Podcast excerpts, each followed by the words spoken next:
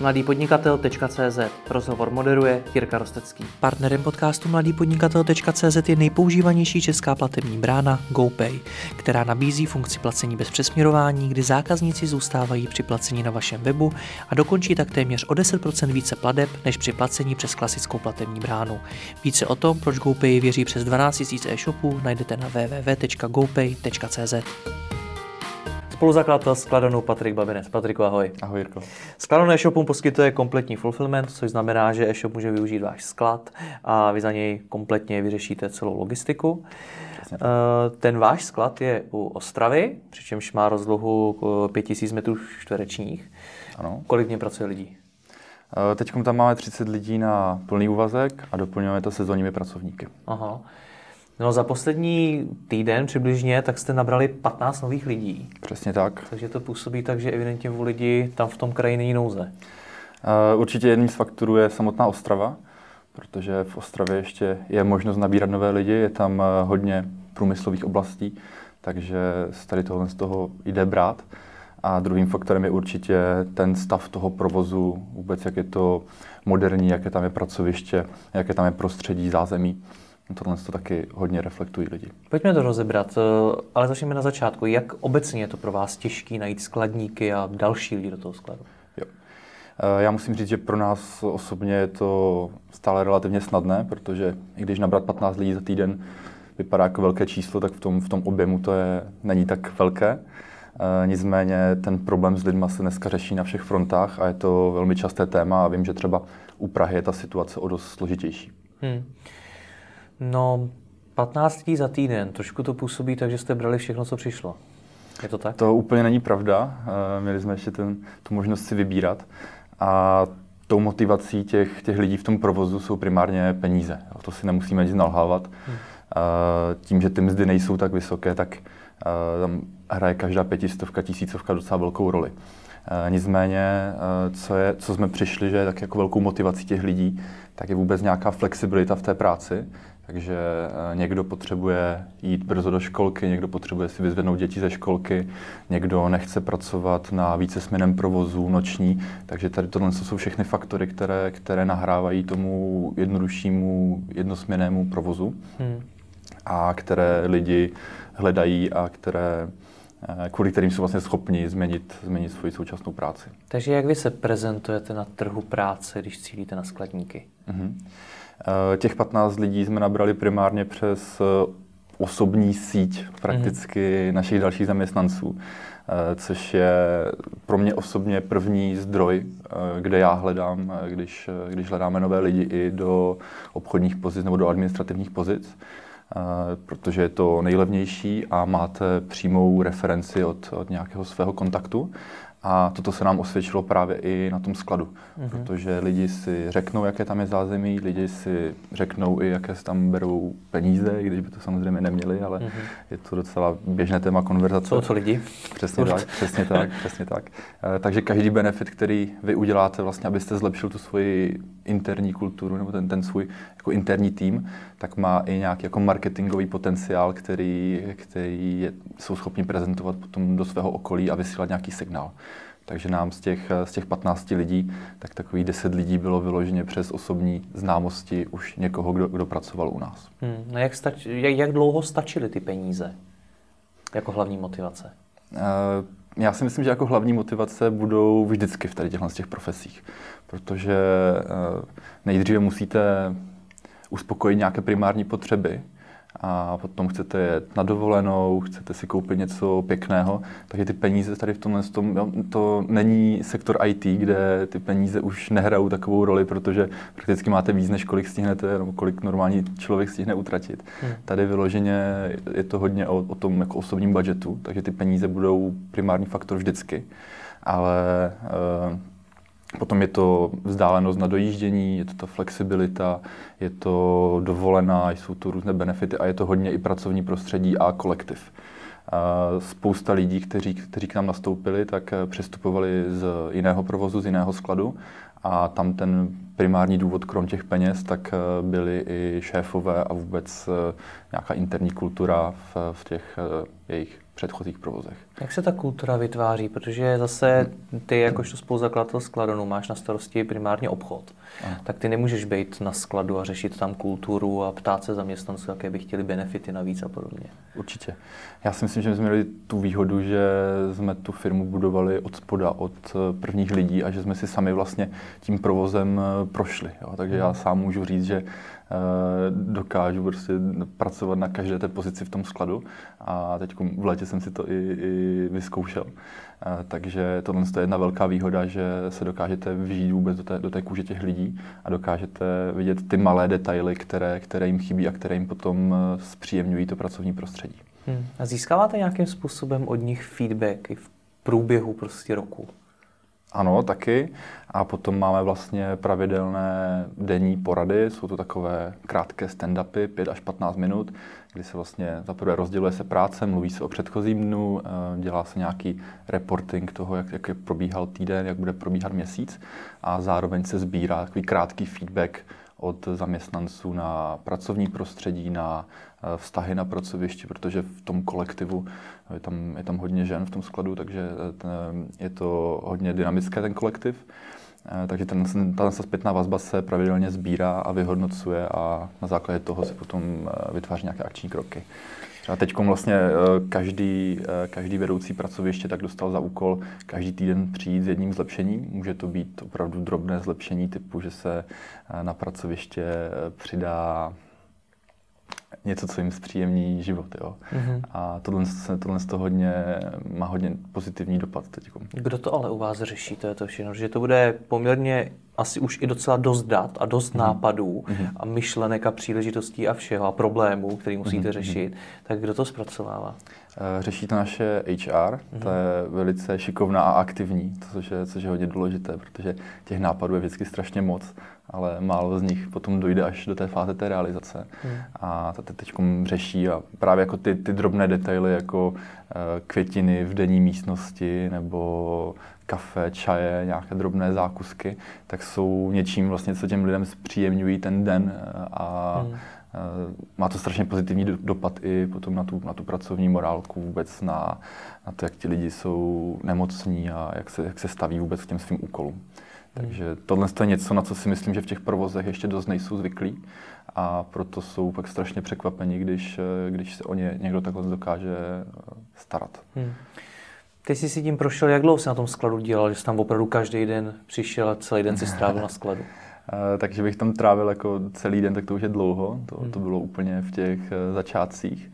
Eh, Teď vyloženě jsem rád, když i každý člen, každý nový člen týmu, když to vyzkouší na tom skladu, hmm. protože přeci je to ta hlavní služba, kterou my nabízíme a já chci, aby každý člen toho týmu, tak aby to měl zažité, aby věděl, jaké problémy tam můžou vznikat, protože dost často se stane, že logistika s obchodem nebo s marketingem spolu bojují. Jo. A není to jenom u nás, ale je to eh, ve výrobních firmách, je to v distribučních firmách, v obchodních firmách, že marketing si něco vymyslí, a logistika to musí zrealizovat. Hmm. A tím, že neznají, jeden nezná vlastně ty potřeby a ty problémy toho druhého, tak dost často dochází jako k takovým eh, vtipným situacím, že sice přidáváme produkt ke každé objednávce, hmm. ale není to kde přidat, protože to, ten produkt, to produktové balení na to vůbec není připraveno. Hmm. Takže si myslím, že je opravdu dobré, když si to, když si to ty týmy takhle ošahají a když tam je nějaká i eh, mobilita mezi, mezi nimi, ať si to minimálně vyzkouší. Já se to, na to ptal především proto, že mě vlastně zajímá, jaká je práce skladníka. Jo. Eh, v těch eh, menších provozech si myslím, že je hodně různorodá. Je ten skladník vlastně tím, že těch lidí tam není tolik, tak je hodně komplexní, dělá jak pikování, tak pekování, dělá zaskladňování, inventury, úplně, úplně všechno předávání dopravci administrativu. Nicméně potom v těch větších eh, provozech tak už se uh, už vznikají specializace, takové kvazi specializace, kdy je člověk, který je lepší na pikování, protože nevím, má rychlejší nohy, jo, no, ho baví hmm. víc běhat po skladu. Pak je člověk, který je lepší na balení, je člověk, který uh, je pořádný a vyžívá se v administrativě, takže je třeba dobrý na, na kontakt s dopravci, na expedici, na příjem zboží, přepočítávání. Takže potom už se tam takhle vytvářejí vlastně role, kdy každá role má nějakého svého tým lídra, který je zodpovědný za zaškolování těch, těch svých kolegů a který je zodpovědný za vlastně fungování celého hmm. toho, toho jednoho sektoru na, na skladu. Ale stejně, jak, jaká to je práce, jak bys ji popsal lidsky?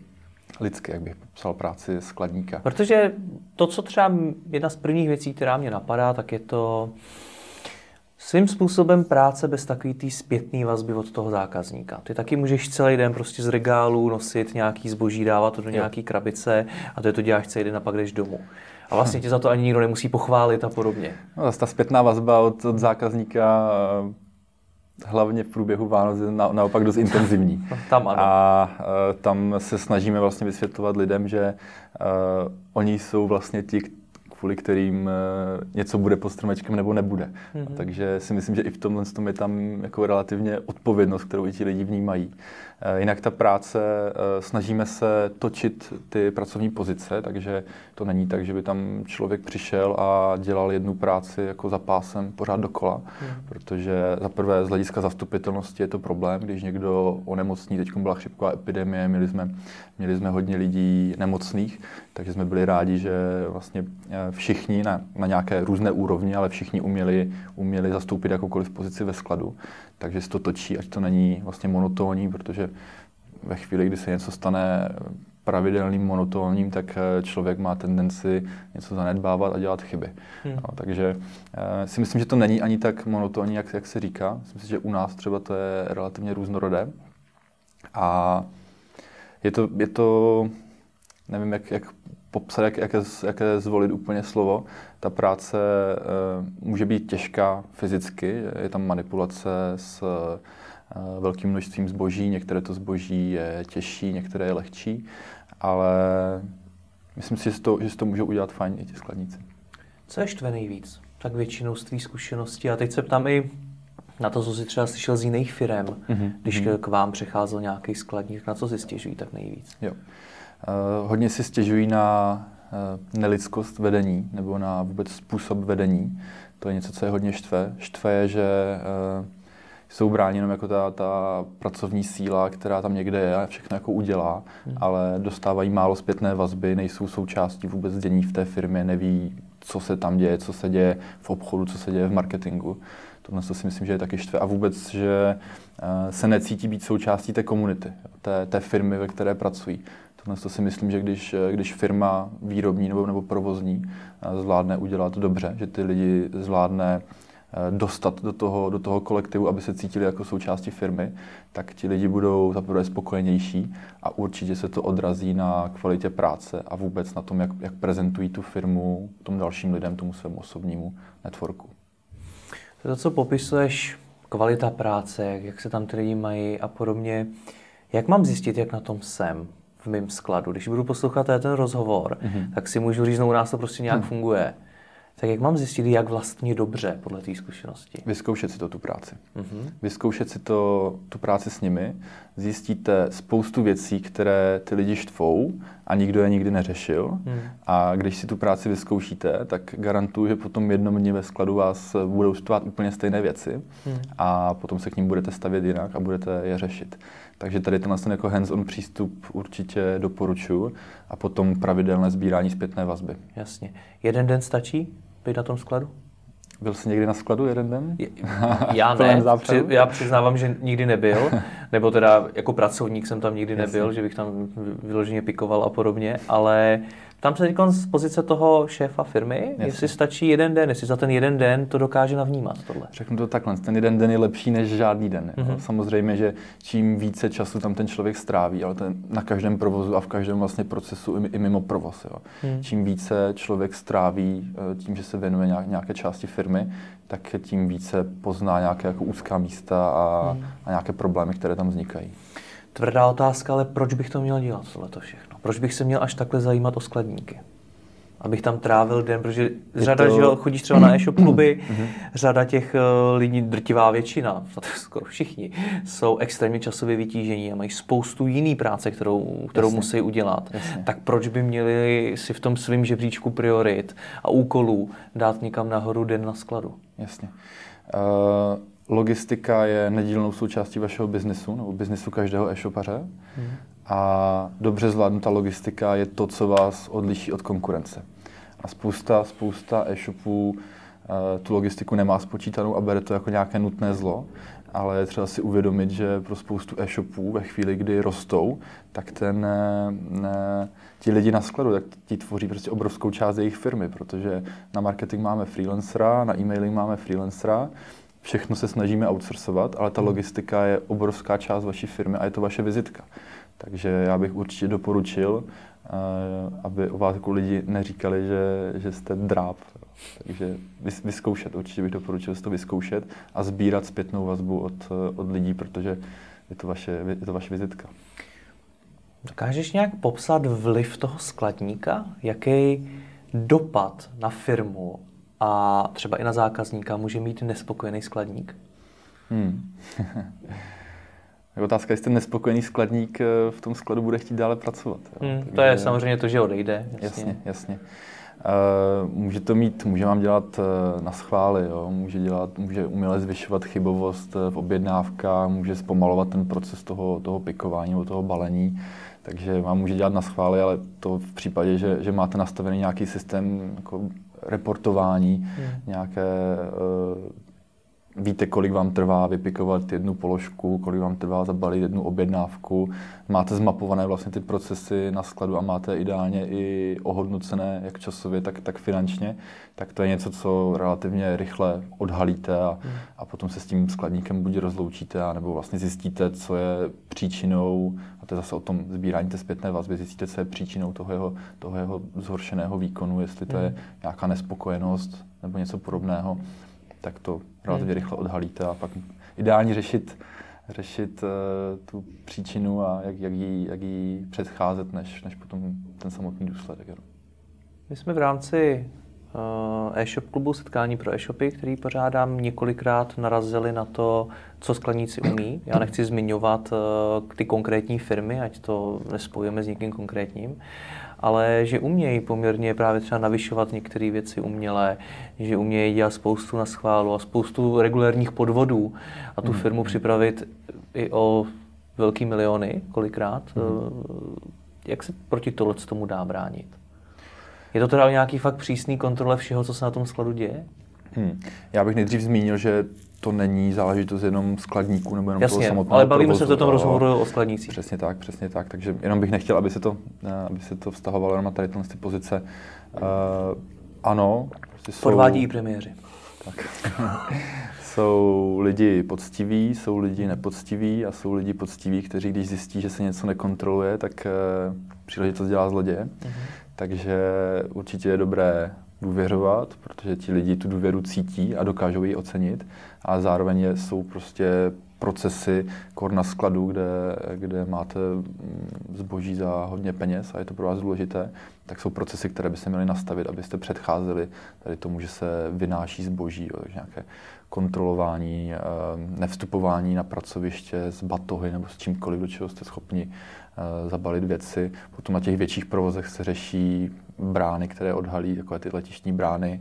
Eh, těch, těch způsobů je potom hodně a je vlastně jenom otázka, kolik jste schopni nebo ochotni do toho, do toho investovat hmm. peněz. Těch, těch kontrolních mechanismů je hodně. Vy jste se už někdy s nějakým velkým problémem na skladu setkali? Nejste zase tak stará firma, mm-hmm. ale už jste tam řešili nějakou velkou krizi? Co se týče zaměstnanců, tak uh, asi ne. Takhle. To mm. jsme měli zatím štěstí. Ale vím, že jste řešili jiný krize, že se třeba neměli ty lidi, mm-hmm. tak mhm. podobně. Čím to? Před chvilkou si říkal, že ta Ostrava je v, tom, v podstatě v pohodě, že tam ty lidi se najít dají. Uh, řešili jsme to trochu na poslední chvíli, mm-hmm. uh, takže uh, když se k tomu přidá faktor, že lidi byli nemocní, tak jsme to museli doplňovat uh, brigádníky.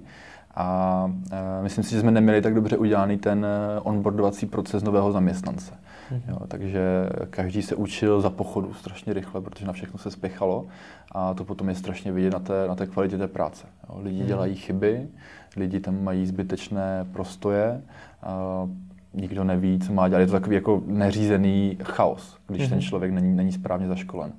A tady tenhle ten proces, který, který potom eh, vlastně eh, dolazovala naše HR s naším hlavním logistikem, tak ten pomohl a dneska ten člověk je, je zaškolen za jeden den a je připraven jako na eh, skoro plnohodnotnou práci, protože mm. potom ten výkon se samozřejmě zvyšuje tím, že se ten člověk ošahá, že, že s některé, na některé procesy trochu víc navykne. A umíš to popsat, jak ten uh, onboarding proces vypadal předtím a jak vypadá teď? Jo. Eh, předtím ten onboarding proces vypadal tak, že eh, přišel nový člověk, ten se, tam se mu dala do ruky čtečka a říkal, tady máš jako transakce, tady všechno můžeš dělat na té čtečce, všechno to funguje přes to a systém ti říká úplně všechno a když nevíš, tak se tam zeptej jako Franty, ten už je tady, ten už je mhm. tady třetí týden. Jo. Hmm. No, takže přišel někdo za Frantou a Frantou vůbec nevěděl, jako kdo, kdo to je. Jo. Takže tohle je ten jako neřízený chaos, jo, hmm. což eh, na tom provozu jako všechno, co má ve, ve, ve spojení jako chaos, tak je špatně. Hmm. A teď ten onboardovací proces vyloženě se protáhne vlastně přes všechny ty pracoviště a je vlastně navázan na kolegu, který, který mu ukáže a, a ví o tom, že mu to má ukázat a podle manuálu s ním projde vlastně veškeré, veškeré procesy, které, které můžou vzniknout na tom skladu a ten člověk má potom ten manuál k dispozici, s tím manuálem je schopen pracovat a trvá vyloženě pár dní, než si, než si to všechno ošahá a potom těch, těch 90% úkonů je, je hodně jako standardních, takže ty se, ty se naučí rychle a potom, co neví, tak ví, kde hledat vlastně tu informaci a za kým jít. Hmm. Co bys doporučil Pražákům? Najít skladníka v Praze je mnohem větší výzva. Hmm. Hmm. Co bys jim doporučil? Vím, že to je velká výzva no, v Praze. Vím, už jsem to slyšel od, od spousty lidí. Eh, doporučil bych eh, se zaměřit na ty skladníky, které už tam teď máte a snažit se jim co nejvíc zpříjemnit jejich pracovní prostředí a opravdu jako začlenit do toho kolektivu, ať vnímají, že jsou všichni jedna firma. Tímhle s tím bych rozhodně začal, protože jestli to nebude mít teda efekt na venek té firmy, na ten, na ten hajrovací pro, na ten hajrovací proces, tak minimálně to bude mít efekt dovnitř té firmy na spokojenost, na efektivitu a na motivaci těch lidí. A potom jako ty, ty, standardní, ty standardní eh, platformy typu Jobs, práce a, a další agentury, facebookové skupiny, tak to je všechno něco, co, co funguje. Jo. Co funguje, ale bohužel jako při tady té nezaměstnanosti, která tady v Praze je, tak eh, je to, je to o dost složitější. No. Rozumím, nicméně začít tím, co už máme. Přesně tak. Moc děkuji za rozhovor. Já taky, děkuji. Přemýšlíte, kde pořídit regály nejen do e-shopového skladu od 399 korun? Bazarovéregály.cz Nové regály za bazarové ceny, tisíce regálů skladem, expedovaných i hned. Bazarovéregály.cz